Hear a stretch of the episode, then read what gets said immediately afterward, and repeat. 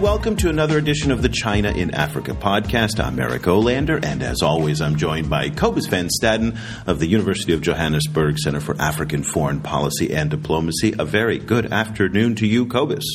Good afternoon. And a good afternoon to our guest today, who's also in Johannesburg, Erin Conway Smith, who's been someone, if you follow China Africa news, is somebody that will pop up on your radar quite a bit. She is a senior correspondent for the Global Post. And if you're not familiar with the Global Post, it's an excellent international news website based out of Boston. Uh, and Erin is, is really an unusual guest on our, on our show because she has actually spent four years in Beijing and now four years in South Africa, so brings a true uh, experience of China Africa relations to our show. A very good afternoon to you, Erin. Good afternoon. And uh, so today, what we're going to be talking about, since Erin's on the show, we thought we would delve back into our media topic. Now, this is one of the recurring themes on our show that we bring up every few months to talk about China's growing presence in African media. And there were a couple key events this past week that really put this back on our radar. Uh, there was uh, an African media forum where really the who's who of African media editors were flown to, uh, to Beijing and attended this session at uh, the People's Daily, which of course is the largest Chinese newspaper uh, and one of the major official mouthpieces of the Communist Party. and then also there was a deal done in Nigeria Nigeria, where the Chinese are going to be giving up, uh, you know, more TV programming in the Nigerian market. So we thought this would be a good opportunity to, to bring this up. And there was also a piece in the Globe and Mail newspaper that got a lot of buzz on Twitter this past week. So, Cobus, let's kind of step back a little bit. And we've talked about media before, uh, but when you hear about this forum and you see this deal in Nigeria, and this comes on the heels, of course, of the uh, the independent newspapers deal in South Africa, the StarTimes deal for satellite TV in South Africa, the growth of CCTV in Nairobi.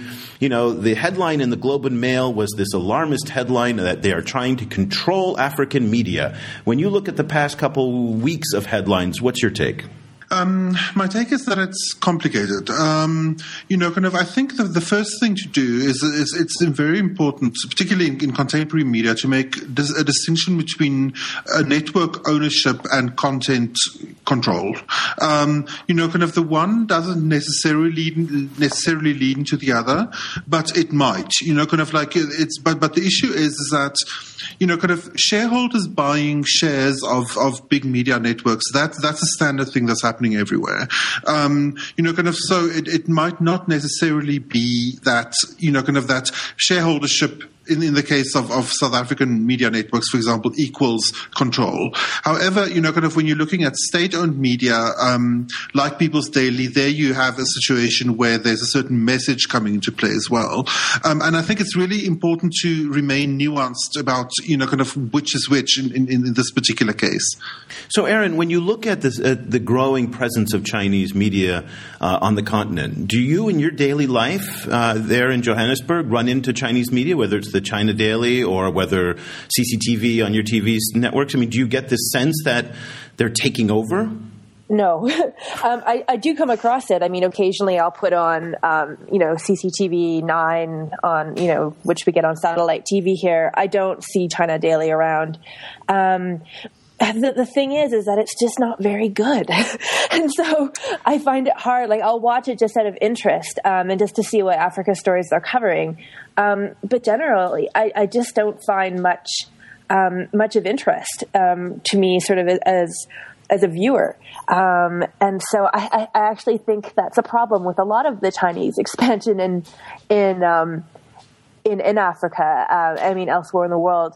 I, I just think it's um, it, it, it's very mediocre. Yeah. And so when I see sort of reporters from Africa going to China to do training sessions from, you know, the People's Daily or, um, you know, you know, one of the other China Daily or Xinhua. It's sort of like I'm kind of wondering what they're going to, what they're learning exactly. Who's training who, I, I or who should be training yeah, who? Yeah, yeah, and, yeah, that's what. Exactly. And, and, to the point on the content, and this is a really important point. Cobus, you know, I've brought this up a number of times in the past before.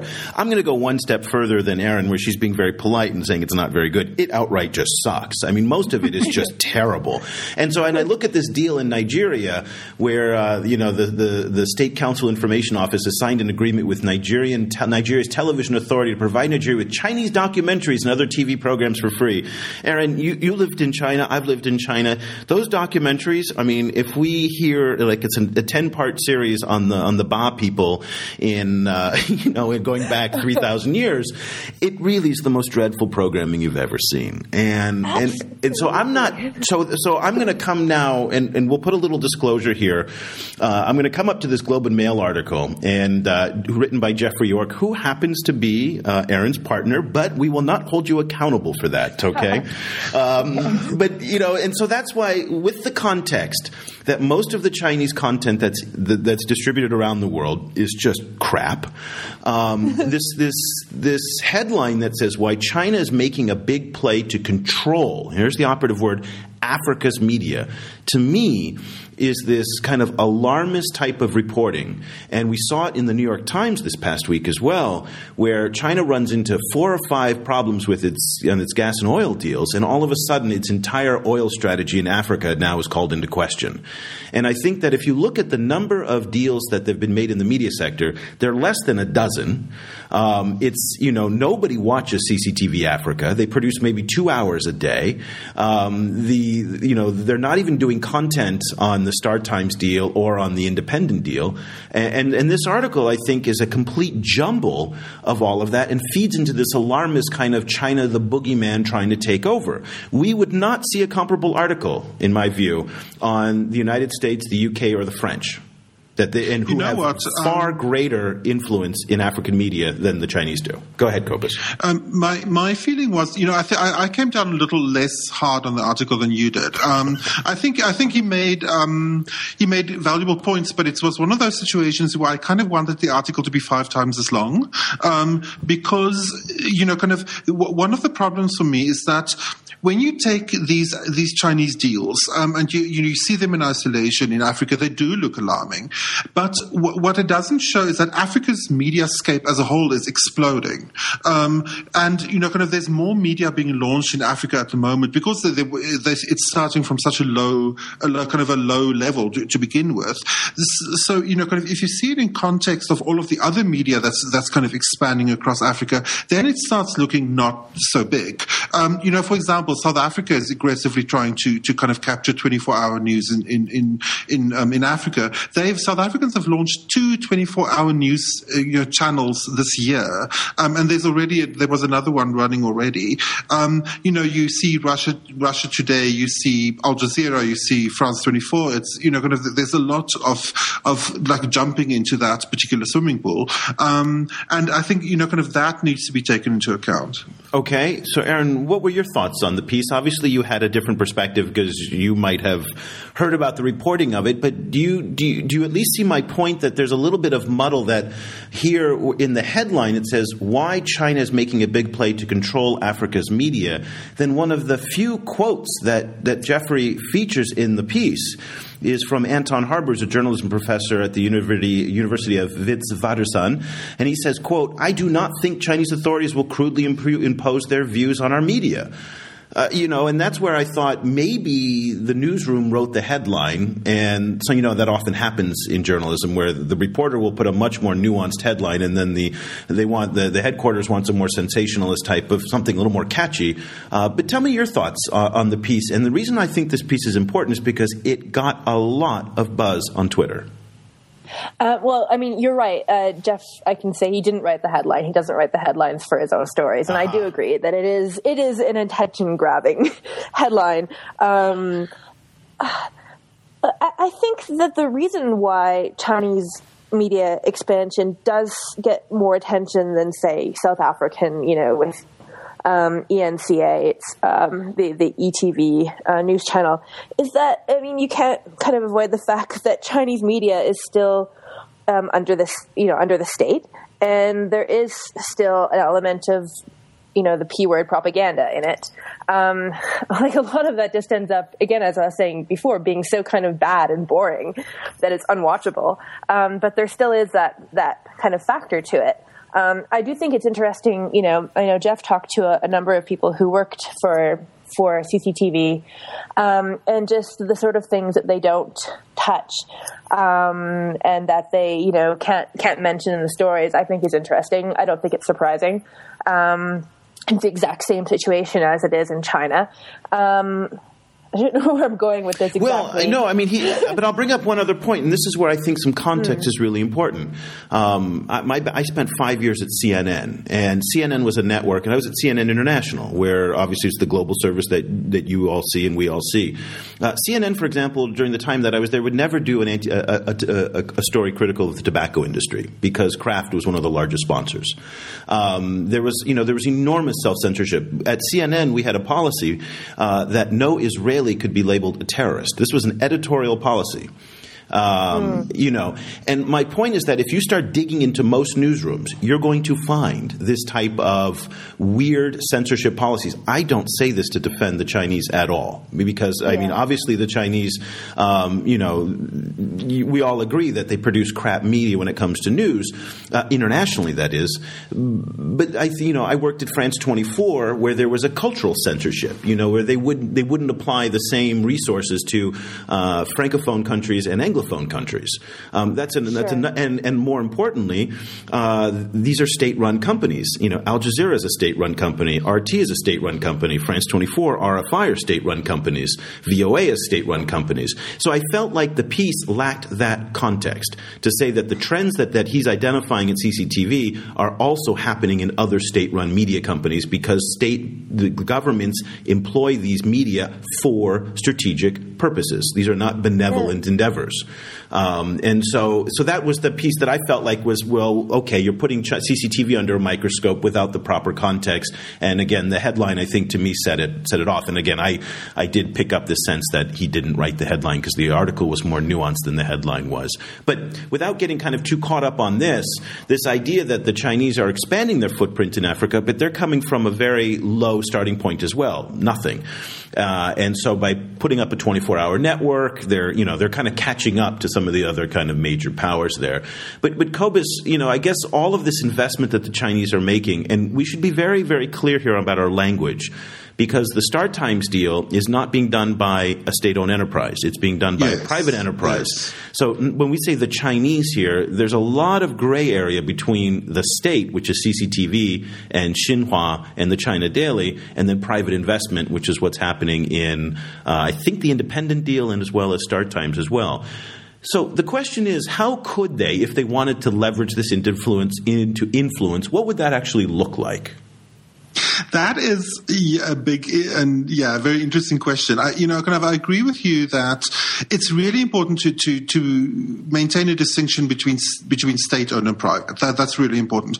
Another thing that I think is important is to to maintain this distinction between the state acting as the state, um, like like you see in the case of Xinhua, for example, and the Chinese state acting as an investor. You know, kind of, and those two are not as easy to to kind of to disentangle but I think they should, you know, kind of, it's important to, you know, kind of, to, to, to be careful about those, you know, kind of, because the Chinese state and, you know, Chinese regional government and so on, they are, in, you know, enthusiastic investors in all kinds of businesses as well. Um, so I think, you know, kind of, it's really, it's important to, to keep that kind of distinction going as well. In terms of the, you know, in terms of the, the, the message they're putting out, I think it's it's really interesting, maybe or maybe a good idea to, to kind of to question our, you know, we've been saying the media's boring. It's bo- it's really is boring. Um, but you know, kind of, I think it's a good idea to, to think about what kind of boring it is. It's a kind of a pious state owned media kind of boring that a lot of Africans are used to. I think there is a lot of overlap between that kind of goody goody kind of non challenging, you know, kind of quite kind of old world style kind of state media approach, but you know, kind of that you see in China and in some cases Africa, certain African state broadcasters. So I, would love to see more kind of studies on how you know, kind of middle class African consumers actually, you know, kind of react to this kind of content versus more kind of hard hitting, pointed content like, you know, Al Jazeera puts out. Um, I, I don't have an answer to that, but, you know, I think it might not necessarily be that they, they might not necessarily have the same taste, you know, kind of as, as, as, media consumers in other countries. Okay, let me let me kind of build on that, Erin, and ask you a two part question, which the answer can kind of be merged into one. Uh, first of all, uh, back when you were living in Beijing, and and I, as I said, both of us have lived there. We turned on CCTV nine. That was back in the day when it was CCTV nine, which was the English language service, uh, and it was just dreadful. I mean, it was it was literally like college TV. Um, eh, but they've improved dramatically dramatically over the past 10 years. I mean, it's really remarkable to see the production quality has gotten better, the sets have gotten better, they're hiring local, you know, Kenyan anchors and African correspondents around the continent. So it seems like they're making, making progress, at least in some parts of their storytelling ability. So I guess mm, question number one is, you know, potentially, do you see them, you know, evolving to a point where they are competitive with Al Jazeera, CNN, France 24, and other major international news networks so that their content actually is compelling? Because if you look at where they've come from, it's pretty impressive. Secondly, this question of the narrative, and this is something that Cobus brought up. Well, this Western narrative, you know, we put Africa for the most part into, you know, four or five buckets. It's either famine, you know, child soldiers, rape, AIDS and you know corruption, and then oh, of course, the safari and the lions, and we love the happy dancing children. Um, and you know the um, you know the Chinese are coming and saying, listen, like Al Jazeera, we're going to tell a different story here. So maybe it's not designed for a Western audience, but it's designed for a market that the West doesn't really talk to that much. So combine those two points and see if you do you have a perspective on that. Sure, um, I agree with you in that in that um, CCTV has improved dramatically, and you know you see there are reporters out at major news events now, um, and you never used to before. So they're you know they're on the ground and they're they're you know trying to do good reporting. Um, the problem is still th- this goes back to what I mentioned before um, about sort of the, the, the state influence, the censorship on certain issues. You're right in that uh, you know every media organization does to some extent or another have have things that they don't that they kind of avoid um, as subjects or you know specific wording around things or whatever. But I really do think that in the case of the, the Chinese media, it is a lot more extensive, um, and so I think that that um, when it comes to whether uh, yes they're becoming more competitive whether they'll begin to kind of be, you know, the go-to channel rather than say CNN or Al Jazeera. Um, I'm not so sure. I think the fact that, that they are kind of unwilling to talk about certain issues more than I would argue, say CNN.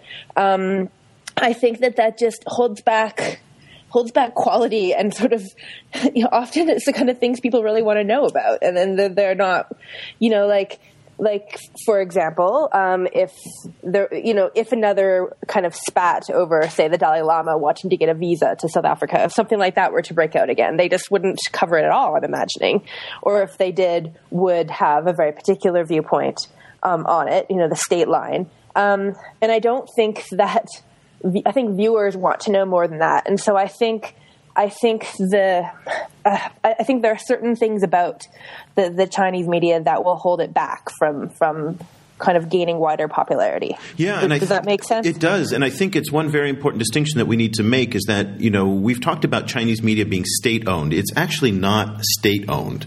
Um, the, the, Chinese media's primary purpose is to support the party, uh, and it yeah. works for the party yeah. first and the state second. And that's a very important distinction because I think it goes to your point, Erin, which is their priorities in terms of journalism are not necessarily the same values that you know traditional international journalism holds, which is to get both sides or multiple sides of a story. It's definitely to put forth the party's position.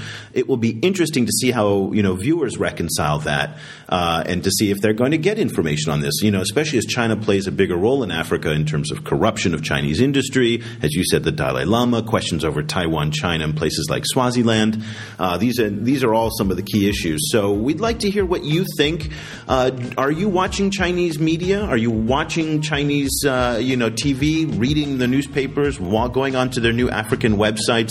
Uh, does it matter? Or, as Cobus said, is there just so much new media exploding all over uh, Africa that really the Chinese aren't standing out any more than any other foreign broadcaster is. So a great place to to uh, to share your opinions on this is over on our Facebook page. Uh, Cobus, can you believe it? We're now at 110,000 followers. It's really exciting. Wow, that's fantastic. And uh, and and what's exciting about it is that uh, so much, so many of those followers, uh, a vast majority, 65 percent, are from Africa, and the vast majority of that are uh, under the age of uh, 24. So it's a really young, dynamic audience, uh, and we've got some great debates going on over there. So facebook.com slash China Africa Project. Uh, that'll do it for this edition of the program. Uh, Erin, at the end of each show, one of the things we do is we do a little shout out to kind of people want to follow what you're reading, what you're doing, the, where where they can find you on the internet. Uh, I know you're on Twitter. What's the best place for people to find you and follow you? Sure. On Twitter, I'm at EJCS, my initials, um, and you can find my work at globalpost.com. And again, another kind of hat tip to the Global Post. It's a great place to, to kind of check out international news with a slightly less um, kind of American centric view of the world. And I think that's something very important for our international listeners. Uh, Cobus, where can people find you? Um, I'm on our Facebook page, um, and you'll see my name in brackets when I respond to comments. I'm also on Twitter at Stadenesque. That's S T A D E N E S Q U E. And you can find me on Twitter as well. Uh, I'm tweeting the top China Africa headlines every day about uh, on, and you can find me over at E Olander. That's E O L A N D E R. And uh, if you'd like to subscribe to our podcast, the best way to do it, of course, is on iTunes.